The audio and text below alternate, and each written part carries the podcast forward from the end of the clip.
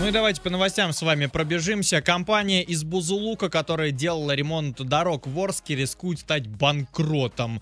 шестнадцатого декабря в арбитражный суд Оренбургской области поступило заявление о признании банкротом компании «Вертикаль». Сумма требований на чуть более девятнадцати миллионов рублей. Иск пришел из Екатеринбурга от компании «Исетский гранит». Арбитражный суд пока не рассмотрел это заявление, поскольку неизвестно, будет ли открыто вообще производство по этому иску. И, видимо, что-то мне говорит о том, том, что к осени наши дороги не будут, точнее, ремонт дорог не будет возобновлен. Не смотри так на меня и не жди от меня никакой реакции, потому что я не знаю, потому что я не Ванга, и потому что, если честно, мне лень думать и размышлять на эту тему. Будут хорошо, не будут, но не очень хорошо. Вертикали сказал, что все финансовые проблемы будут решены и э, не будет признан банк банкротом. Ну все, компания. будем будем, будем верить да, кулачки, словам да. директора. Артем, товарищ Мартынов. Да, хорошо.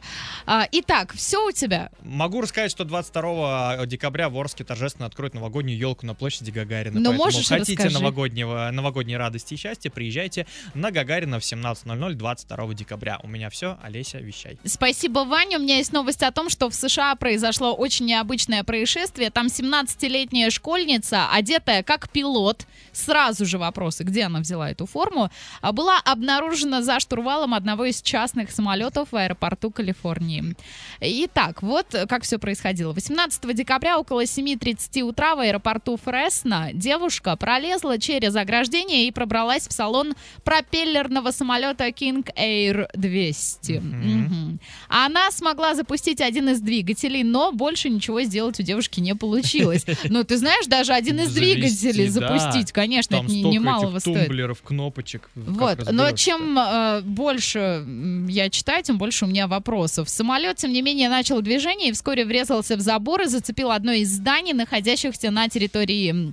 ну, собственно, аэропорта. Никто из работников, а также сама виновница происшествия не пострадали. А теперь вопросы. Первое, повторю еще раз, да, откуда у нее костюм пилота? Не костюм, а форма, прошу mm-hmm. прощения. Второй момент, а, как она смогла пробраться? Она, я полагаю, имеет какое-то отношение, может быть, отец, молодой Возможно, человек или кто-то как-то. Да, да, да, да, да, да, да.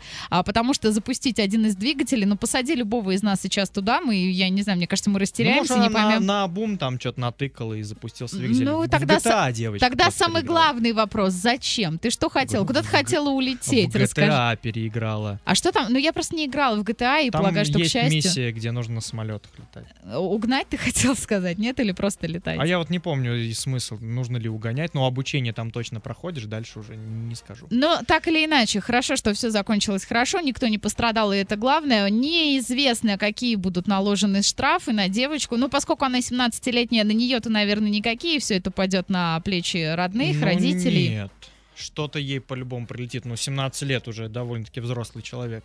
Но несовершеннолетняя. Это... Хотя у них там все, все то да, же самое, да? Не знаю. У них вот. не шестнадцать лет, а вот мне кажется, Слушайте, да? а если они машину водят с шестнадцати лет уже? А, значит, все, значит, попала, попала девочка девка. по полной программе, да, и будет сама нести ответственность за свои поступки. Это была история из серии «Как делать нельзя». У меня на сегодня с трэшем все. Ну, тогда закрываем.